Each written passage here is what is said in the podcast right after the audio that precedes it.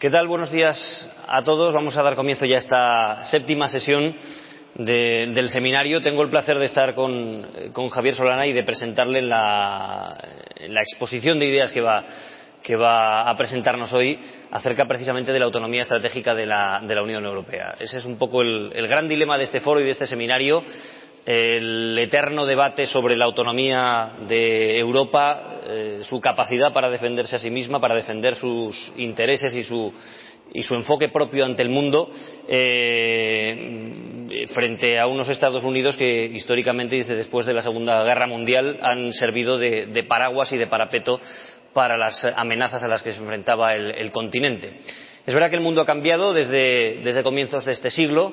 Eh, Estados Unidos eh, ha girado cada vez más hacia, hacia Asia. Eh, Europa ha quedado en una especie de, segundo plano dentro del enfoque estratégico de los Estados Unidos. Y con la llegada de Donald Trump ese debate se ha acelerado todavía más en Europa acerca de la necesidad y de la urgencia de, de adaptarnos y de afrontar de una vez por todas una defensa común y una estrategia común de seguridad. El señor Javier Solana, sin duda, es quizá el español que más conoce este asunto, fue secretario general de, de la OTAN, no, no, hace falta que, que lo diga, eh, fue el responsable de la política exterior europea y conoce bien también todas esas necesidades y, y, esa realidad europea y esas complejidades también para poner en marcha una estrategia de defensa común. Así que, en primer lugar, eh, el señor Solana, eh, buenos días y gracias por estar con nosotros. Eh, voy a dejar que, que, exponga esas ideas, que haga un primer planteamiento, después eh, abriremos el turno de preguntas y, y hablaremos con el resto de la audiencia. Gracias. Pues muchas gracias por tus palabras. Vamos a ver, yo venía eh, dispuesto a hacer una, por eso traigo el ordenador con lo que no suelo traer nunca, una presentación eh, un poco ordenada sobre lo que significa la autonomía estratégica europea. No sé si el ambiente es eh, es para hacer una cosa de ese tipo y voy a hacer una cosa intermedia y en las preguntas eh, veré cómo, cómo, cómo orientamos para que dé todo lo que yo quería decir, pero darlo de otra manera que no sea una, una conferencia. Vamos a ver, el tema de autonomía estratégica, eh, que no es un tema de hoy, es un tema que lleva ya tiempo, el que yo trabajé cuando estaba tanto en la Alianza como en, en la, en la Unión Europea, es un tema que va y viene, viene y va. Pero realmente yo creo que la pandemia nos ha puesto en una situación de saber qué significa la autonomía europea. La autonomía europea no es un tema solamente de seguridad militar.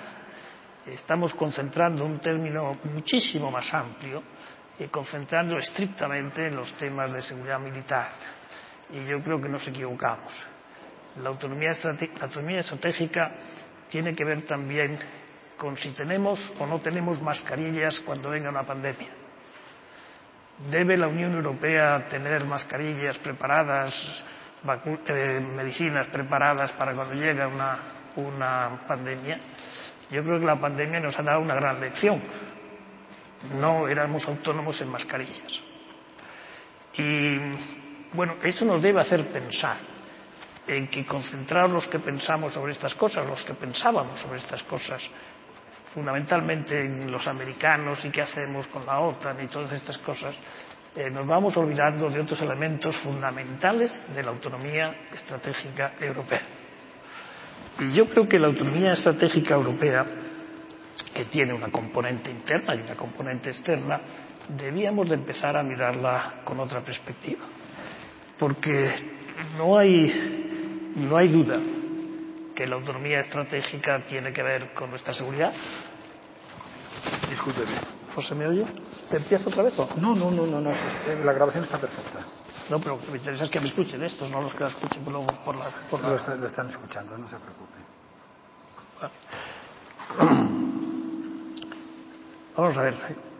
Estaba diciendo que la, la, la autonomía estratégica mmm, tiene que ver con la seguridad, sin duda ninguna, pero tiene que ver con muchas más cosas en el mundo de hoy. Eh, tiene que ver eh, con las inversiones, cómo se hacen, tiene que ver con la tecnología, tiene que ver con la energía, tiene ver, que ver con el clima. todas estas cosas tienen una componente para la cual la Unión Europea debe tener también el contenido, el sentido de cuánta estratégica autonómica, autonomía estratégica tenemos. Eh, ya he dicho antes el ejemplo de las mascarillas, por ejemplo, que nadie tenía, pero que hoy está todo el mundo pensando que eh, debe tener. Eh, los países tienen muchas cosas que se usan poco, pero que están institucionalizadas por si acaso. Por si acaso hay guerra, tenemos ejércitos. Por si acaso hay fuegos, tenemos bomberos. Por si acaso hay enfermedades, tenemos médicos. Pues hay muchos más por si acaso que estamos empezando a darnos cuenta de que son fundamentales y que algo tenemos que tener de ese por si acaso en otros sectores de la vida colectiva. Pienso, por ejemplo, un país como el nuestro en la tecnología. Eh, tenemos unos problemas muy serios de tecnología eh, donde no hemos sido capaces de conseguir eh, el cuerpo, el cuerpo suficiente para poder tener una tecnología que se nos pueda eh, generar eh, recursos no solamente para nosotros, sino participación europea y tener eh, la capacidad y la, todo lo que se lleva desde la educación hasta el final de la producción de las, de las compañías jóvenes, las startups, etcétera, etcétera, donde estamos un poquito por debajo de, la, de lo que podríamos estar. Bueno, todo eso, tiene, todo eso es, autonomía. Si no somos capaces de tener eso, es muy difícil que podamos luego jugar un papel con los demás, porque la Unión Europea es todo menos eh, una institución eh, que quiere el independentismo de ella misma. La Unión Europea es una, una institución basada en el multilateralismo, por lo tanto, está en su esencia el que todo lo que hace tiene una predisposición a hacerla con otros. ¿Y esos otros quiénes son? Pues son las instituciones multilaterales, empezando por Naciones Unidas, eh, siguiendo por, la, por los, los, amigos más amigos, los Estados Unidos, eh, la OTAN, etcétera, etcétera. Es decir, que la Unión Europea, cuando habla de autonomía, no habla de independencia, digamos, no habla de autarquía, no habla de proteccionismo, habla de todo lo contrario. Habla de cómo tener esa capacidad para poderla poner a disposición de las instituciones internacionales y ser más útil en el mundo en que vivimos. Y eso tiene elementos internos y elementos externos. Elementos internos.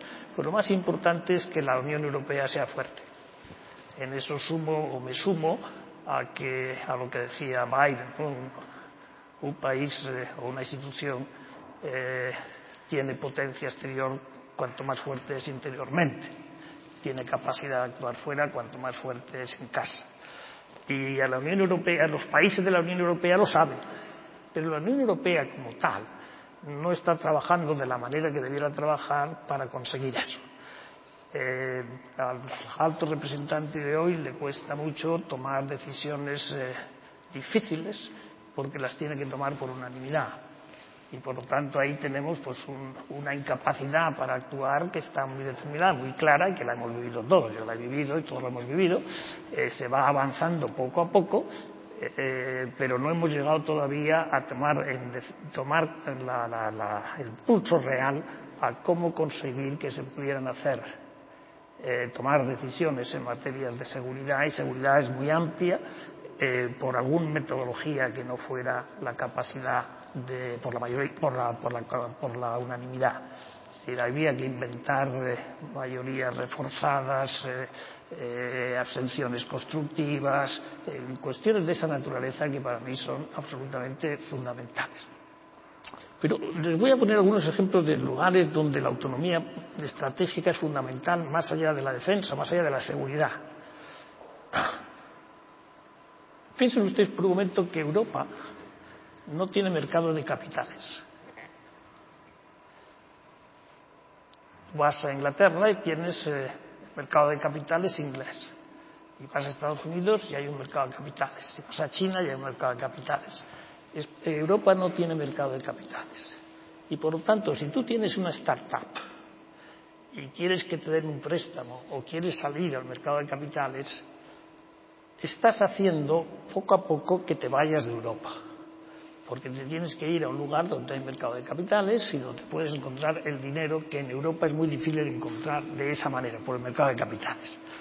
Por lo tanto, el hecho de que haya menos startups en tecnología en nuestro país tiene que ver con los pocos recursos que hay dentro de España y la dificultad que tenemos en Europa de encontrar el mercado de capitales necesario para poder seguir trabajando.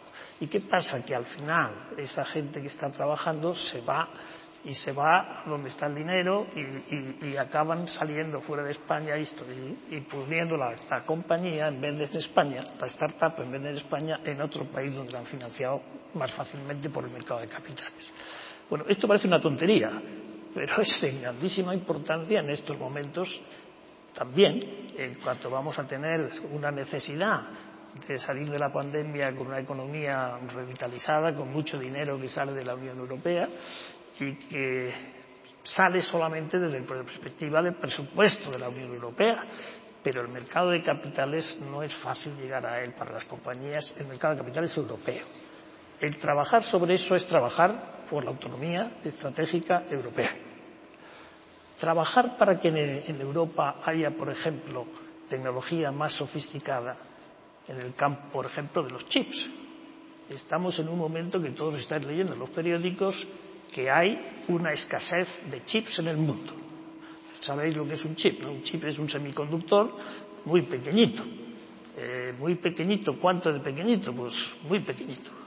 Si cogéis eh, un metro y lo dividís en un millón de veces, eh, estaréis más o menos alrededor, estaréis en, un, en, un, en una distancia, un tamaño, que estaréis en los alrededores de el radio, si pudiera poner, el tamaño de un átomo de hidrógeno.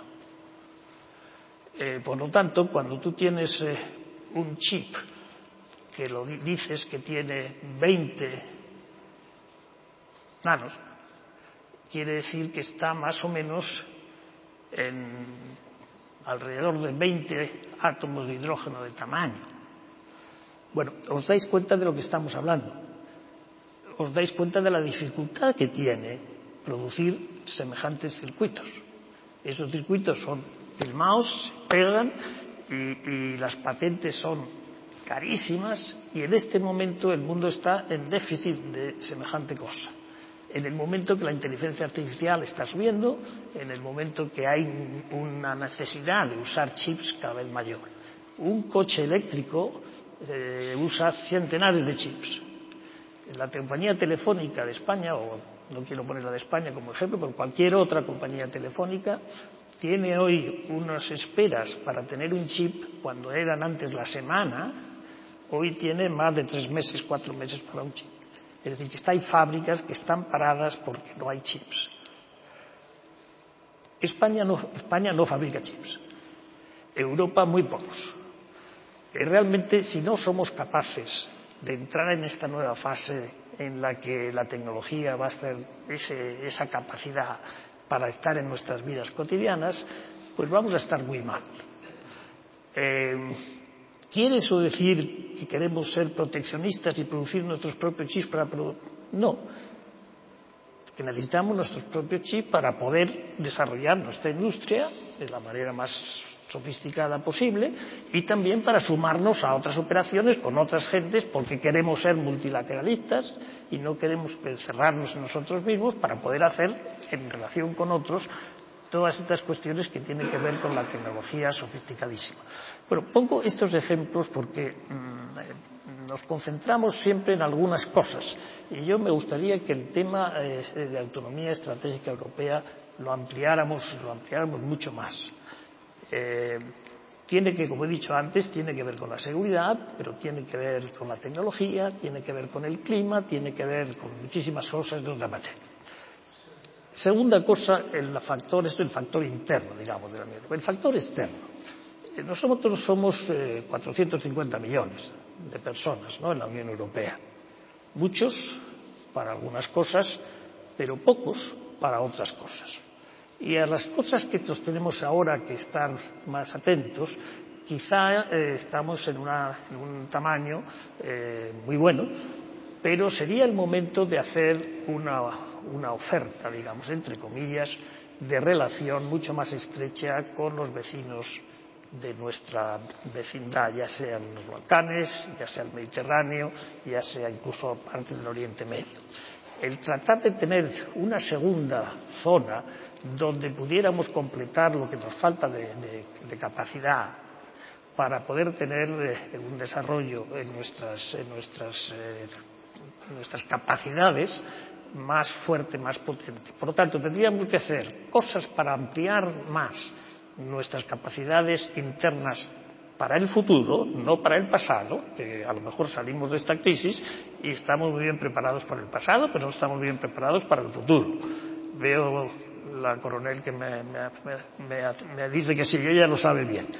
Eh, y luego el tema exterior es que tenemos que tener, tener que completar un poco en el, en el marco de nuestra, de nuestra posición geográfica, completar con los países algún tipo de relación que nos permitiera también pues ser un poquito más potentes desde el punto de vista del, del, del GDP, del personal, etcétera, etcétera, de los países con los que tenemos que estar trabajando.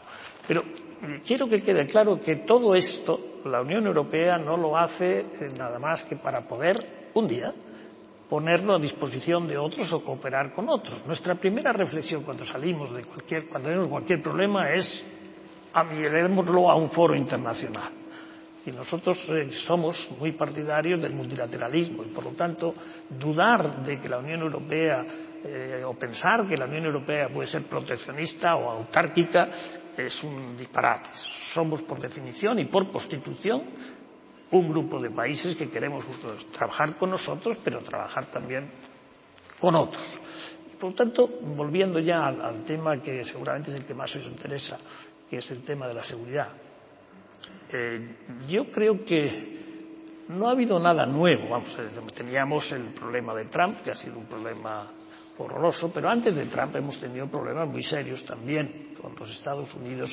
Yo creo que el momento más eh, interesante que tuvimos desde la perspectiva eh, de, digamos, post, eh, post Clinton y post, eh, pero anterior a Trump, con el presidente, con el presidente Obama, con quien yo tuve una relación muy buena, eh, estos temas de la autonomía europea los entendió bastante bien. Eh, yo creo que es que mejor lo ha entendido desde luego los que yo se lo he explicado. Yo ya no mandaba, no era solamente una persona que había vivido cosas y que creía que tenía ideas para dar. Y toda esta idea de, de la autonomía estratégica europea, con otras palabras, pero que la Unión Europea pudiera tener capacidad de actuar eh, sin necesidad de los Estados Unidos es algo que para él era absolutamente evidente. Y no solamente era evidente, sino que lo consideraba como un favor que le hacíamos. Y, lo entendió muy bien y luego pues eso se fue perdiendo y pasó las páginas, llegó el presidente Trump, eh, pero yo creo que con las gentes que hay ahora en el, en el gobierno americano, se podrían hacer muchas cosas en esa dirección. No sé si habéis analizado bien todas las reuniones que ha tenido Biden en Europa. Eh, ha estado en Europa y ha estado en la Unión Europea, porque ha tenido dos reuniones muy importantes en Europa, pero no en países europeos, no de la Unión Europea, Inglaterra y Suiza. Pero de la reunión del G7, yo saco buenas, buenas eh, vibraciones, porque el G7 al final nos, es la madre del G20 y en el G20 estamos, realmente el G7 nos debe interesar lo que hace. Y lo que ha hecho sobre todo sobre los temas de impositivos de las grandes compañías de comunicación me ha parecido interesantísimo. Eso mmm, ningún presidente americano anterior lo hubiera hecho. El pasar a subir las, las impuestos de la manera que han subido de las empresas eh, es algo de las grandes empresas que son fundamentalmente las empresas que están metidas en el mundo de la, de la inteligencia artificial. Eh, fue una decisión verdaderamente valiente. Fijaros que esa, esa es muy importante también la, el origen de esa decisión porque esa decisión sale de un planteamiento que hace la, la OCDE que es un think tank. Un think tank de alta, de alta capacidad Y esa, esa primera reflexión la hace ese think tank y empieza, lo recogen los europeos y acaba, acaba en el G7 de, de, de, del Reino Unido de hace unos meses y acaba como norma para llevarse después al G20 y después ponerse en marcha. Pero bueno, os quiero decir que, que con esto dos cosas. Uno, que hay cosas que se mueven si la gente las empuja. Segundo, que hay think tanks muy potentes que son capaces de poner cosas sobre el tablero que son acogidos por los grandes líderes mundiales.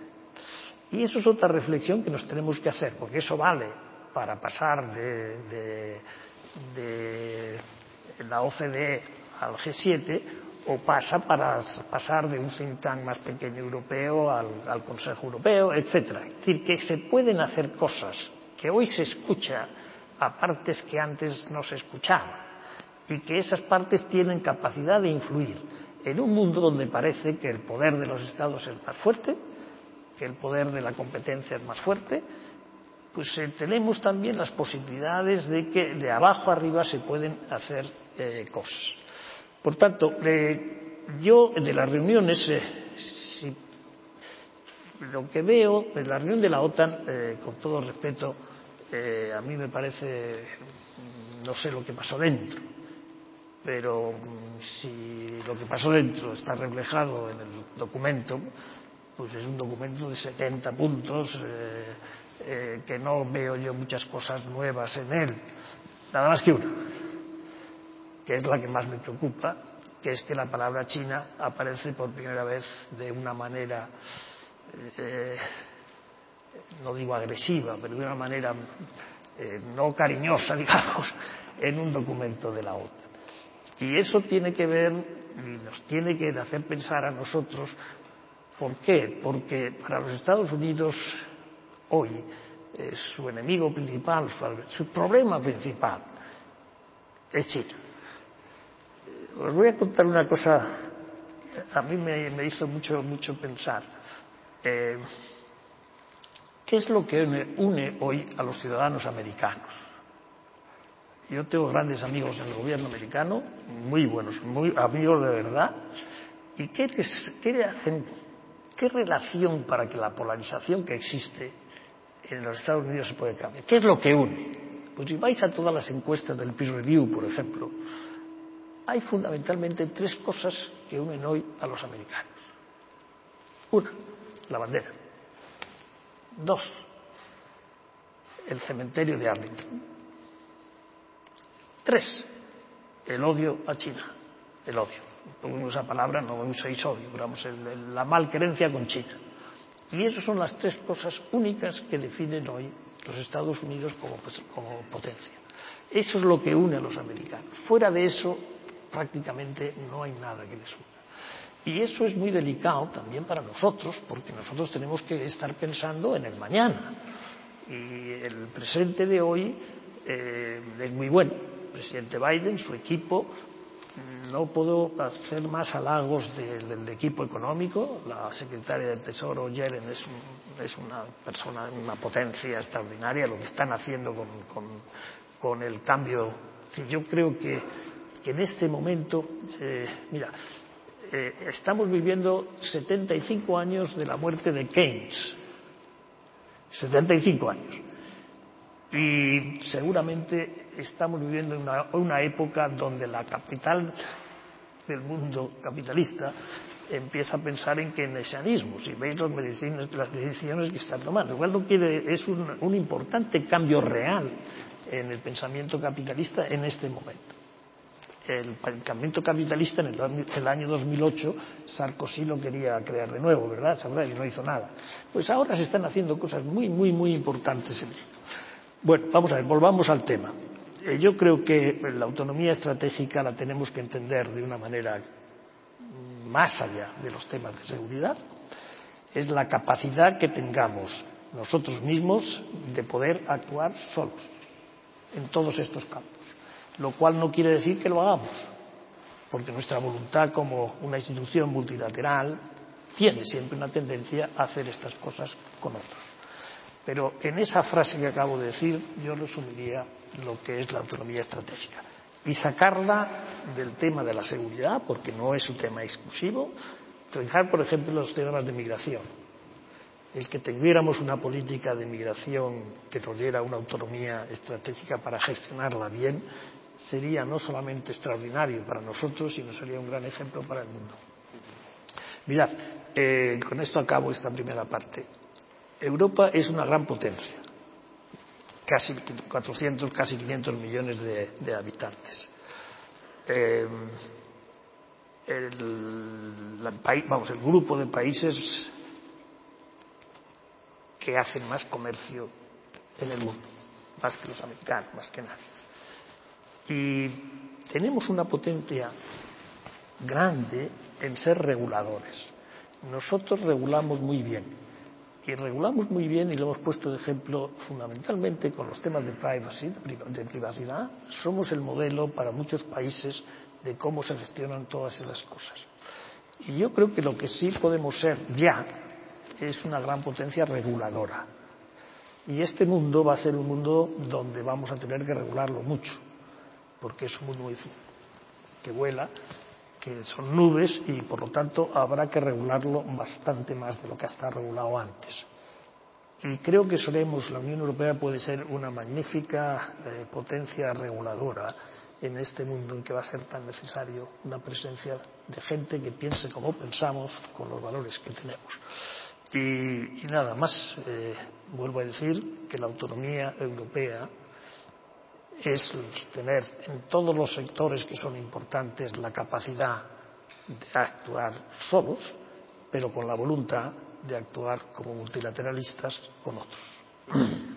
Solana, muchísimas gracias por, por esta exposición eh, muy interesante que ha tocado temas muy, muy críticos para, para esa autonomía estratégica, que es un tema que es, cierto que lleva años sobre la mesa, pero que no, deja de ser de momento todavía un asunto bastante etéreo, eh, en un momento en el que eh, estamos viviendo, como usted decía, esa enorme confrontación entre Estados Unidos y, China que está definiendo nuestro tiempo. Es, Europa, dentro de ese de esa supercompetición, de ese choque entre grandes potencias, eh, ha jugado un papel en algunos momentos ambiguo, ¿no? queriendo buscar beneficio de su relación con China, buscando beneficio obviamente y por tradición y por historia con, con esa alianza eh, con los Estados Unidos, pero parece que en los últimos tiempos empieza a definirse más eh, hacia el lado americano, ¿no? con regulaciones mucho más duras para que China no pueda adquirir activos tecnológicos en, en Europa, eh, también muy preocupada por esas cadenas de suministros que usted mencionaba eh, de chips.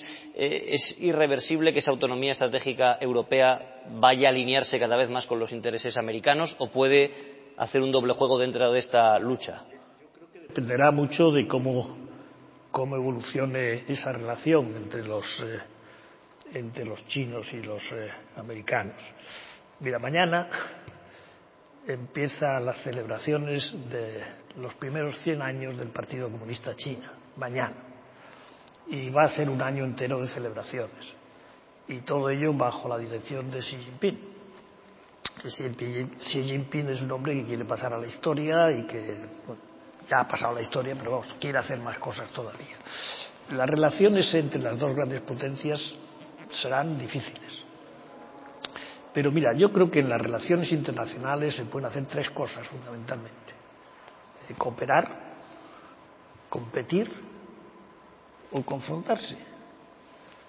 Y yo creo que la tercera es un disparate.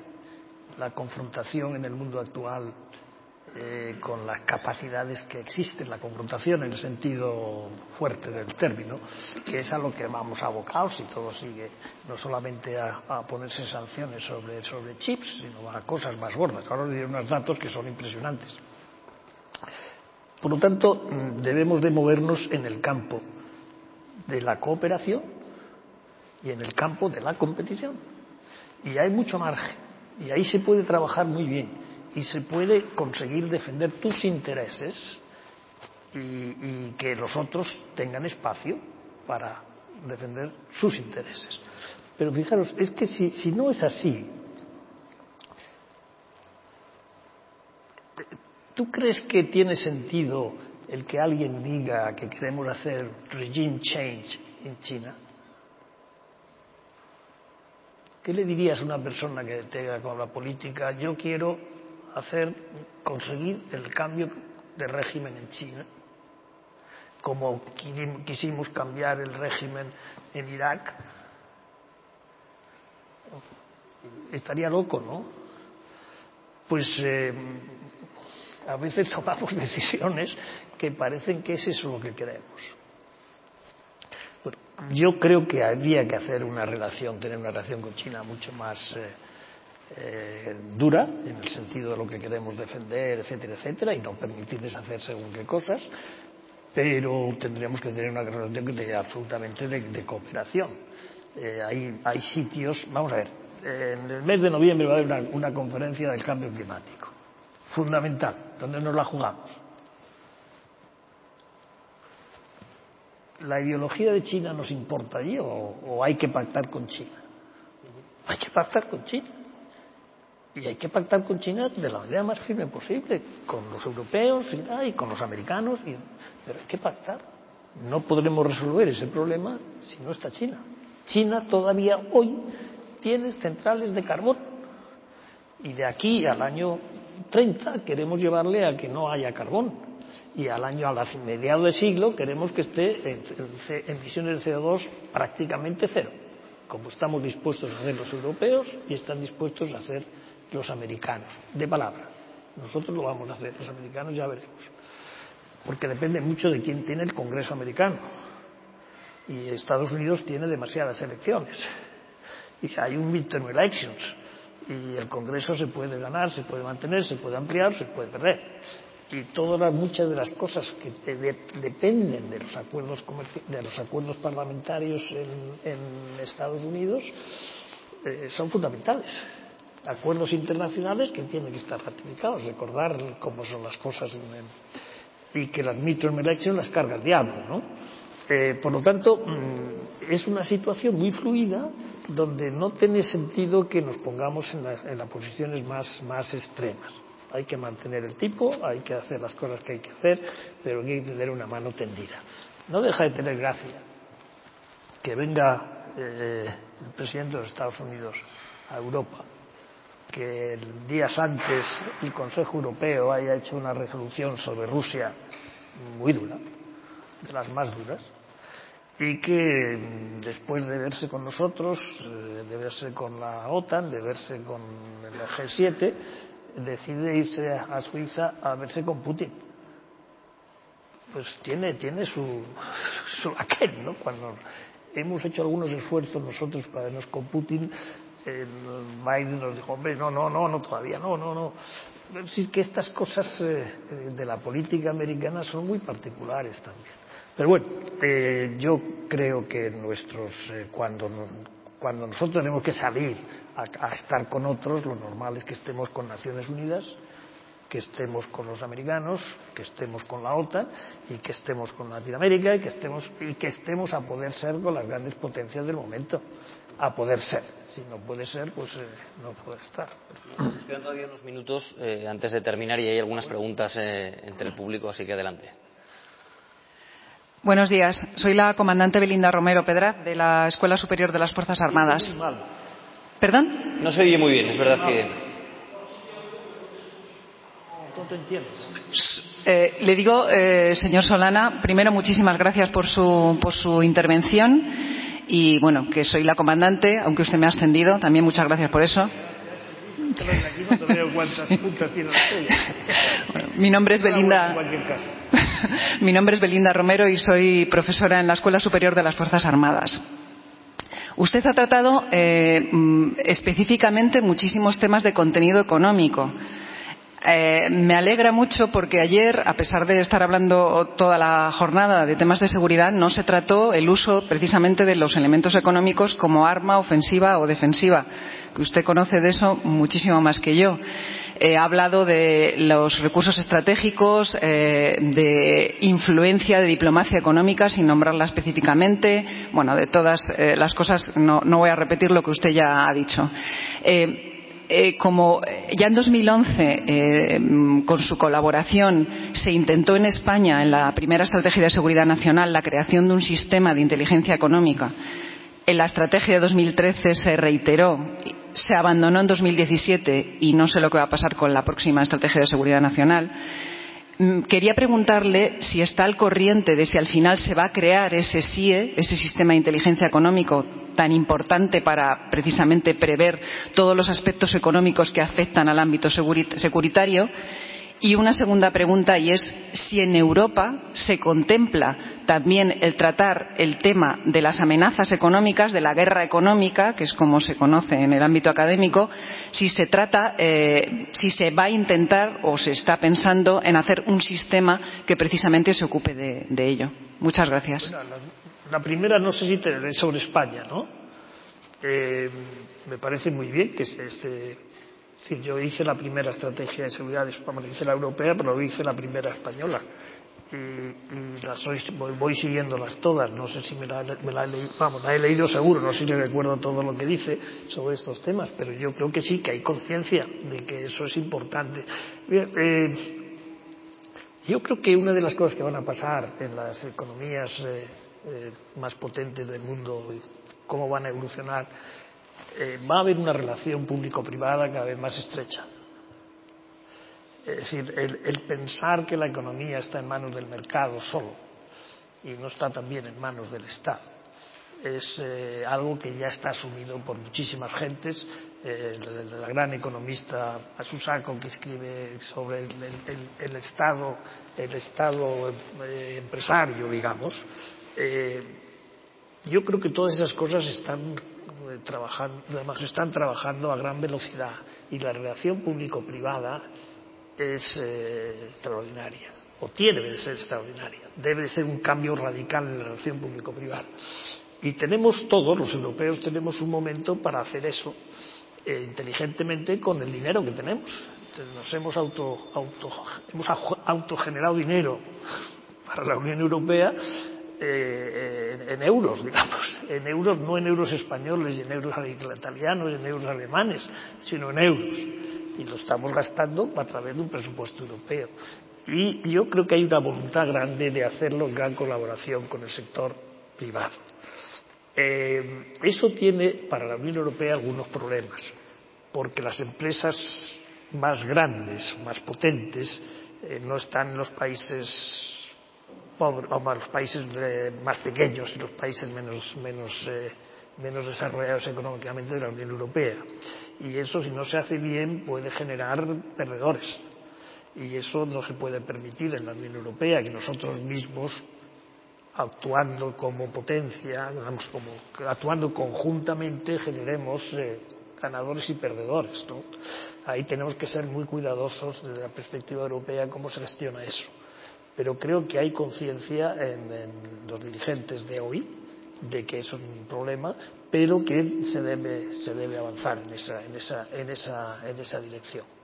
Yo mm, soy muy, soy muy partidario de que eso se haga, porque si no nos vamos a quedar muy fuera de muchas de las grandes cosas que van a pasar en el futuro, incluido, incluido la salud. Eh, os sorprenderá, pero no hay ninguna vacuna europea en el mercado hoy. Hay, hay mucha biología en el mercado. Europa ha producido muchísima biología, muchísima ciencia, pero no hemos tenido la, no tenemos las farmacéuticas suficientes para que esa investigación que se ha hecho eh, sobre todo sobre el ARN, toda esa teoría del ARN tiene una parte, una componente muy importante europea y que, eso siga para adelante, ¿no? Eh, bueno, yo eso creo que sí, que eso es bueno y que debemos ir por ese camino. Y desde el punto de vista europeo, eh, español, por supuesto, y europeo también, por supuesto. Pero bueno, tengo que. Me gustaría decirte más cosas, pero bueno, te las diré luego en privado si quieres. Porque me Hay tiempo para una última pregunta, no mucho más, pero. Pero bueno, ¿qué, cómo, se, cómo es el tiempo? Sí, sí, sí. sí. Muchas gracias, eh, don Javier. Un placer siempre escucharle. Mi nombre es Emilio Pérez de Urigo en Muinelo. Soy miembro de la Asociación Atlántica y también he escrito diversos artículos sobre geopolítica, eh, colaborando con algunos medios y en concreto con infodefensa.com. Eh, varias vertientes, varias preguntas rápidas. Ha comentado el tema de eh, que en Europa hay dificultad para capitales en cuanto, en cuanto al acceso a capitales para poder tener em, emprendedores. Realmente el problema yo creo que no tenemos, eh, hay un problema de fondo donde no tenemos casi emprendedores comparado con, por ejemplo, Estados Unidos eh, y eso yo creo que es algo que me gustaría saber. En Europa no, yo creo que no es un problema de acceso a capitales, es un problema del número de emprendedores. Hay pocos emprendedores y eso es una cosa que yo creo que es la que sabe, me gustaría saber su, opinión de por qué, cuáles son las causas de que en Europa haya menos emprendedores. No creo que sea una cuestión de acceso a capitales. El segundo tema, en el caso de lo que ha comentado sobre China, mi percepción es que eh, China tiene una política claramente comunista, sin embargo, la política económica es una política claramente de mercado capitalista a ultranza, lo cual les ha llevado a que, por ejemplo, pues esa situación con Estados Unidos, en Estados Unidos, eh, si nos remontamos un poco a la historia, actualmente la clase media vive mucho peor que lo que vivía hace 30 o 40 años y, sin embargo, han permitido tener un comercio igual que lo permitieron con Japón, pero esa diferencia en cuanto a la política que tienen como país es muy, muy distinta. Y tercer tema, lo del CO2, eh, efectivamente, eh, hay que negociar todas estas cuestiones del CO2 y se está apostando por energías renovables, pero eh, el tema del carbón o se sustituye con energías nucleares que también, por otro lado, tienen muy mala prensa y hay ahí también que tomar decisiones. Muchas gracias. Te voy a contestar a todas las preguntas que has hecho, empezando por la última. Bueno, has dicho nada más que lo evidente, ¿no? De que hay que, habría, que, hay que hacerlo y eso es lo que se está intentando hacer, ¿no? Eh, yo creo que lo de los emprendedores del que ya hablas, en Europa, en Europa hay muchísimo emprendedor. Eh, no hay tanto emprendedor, eh, no encuentras en el Silicon Valley, no está en Europa, pero tampoco está en Nueva York, mm, está en, en California y tampoco está en París. ¿eh? Es decir, eh, hay condiciones eh, que tienen algunos países por su historia, etcétera, etcétera. Pero lo que sí es verdad que cuando, cuando un, eh, un empresario joven quiere empezar a montar una, una, una empresita, le cuesta. Y le cuesta porque no hay mercado de capitales. Es muy importante los capitales.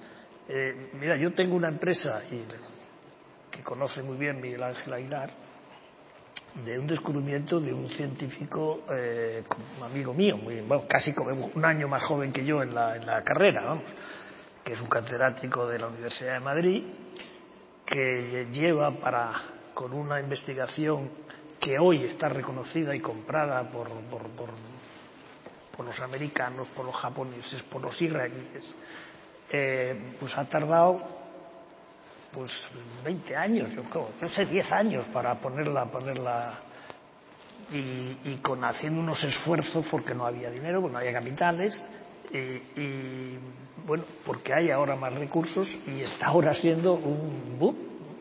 Pero mmm, eso existe. Otra cosa es que eso sea ayudado.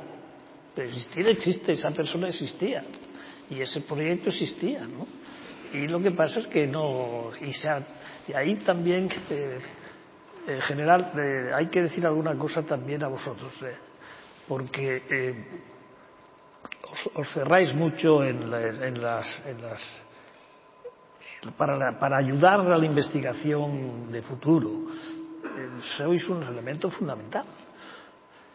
El, desde el avión nuevo, que es tecnología, eh, que va a cambiar el, el, Rafale y que va a cambiar el Eurofighter y todas esas cosas, va a ser una plataforma en vuelo, que es, es impresionante, ¿no? Y que tenemos un tercio de los recursos metidos ahí. O generamos eh, que estos investigadores que están en España sean capaces de producir algo o vamos a tener que estar ahí dando dinero con muy poco retorno.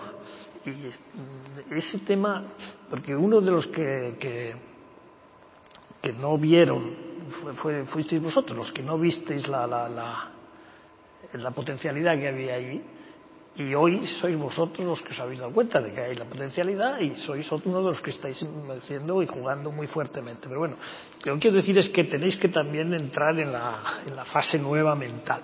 Esa es la primera cosa que te quería decir. La segunda, y perdona que lo diga en pública porque me gusta que, que, que seamos transparentes, yo creo que la, dirección de planificación, de planificación militar, planificación de armamento, tendría que pensar en planificar no solamente nacionalmente.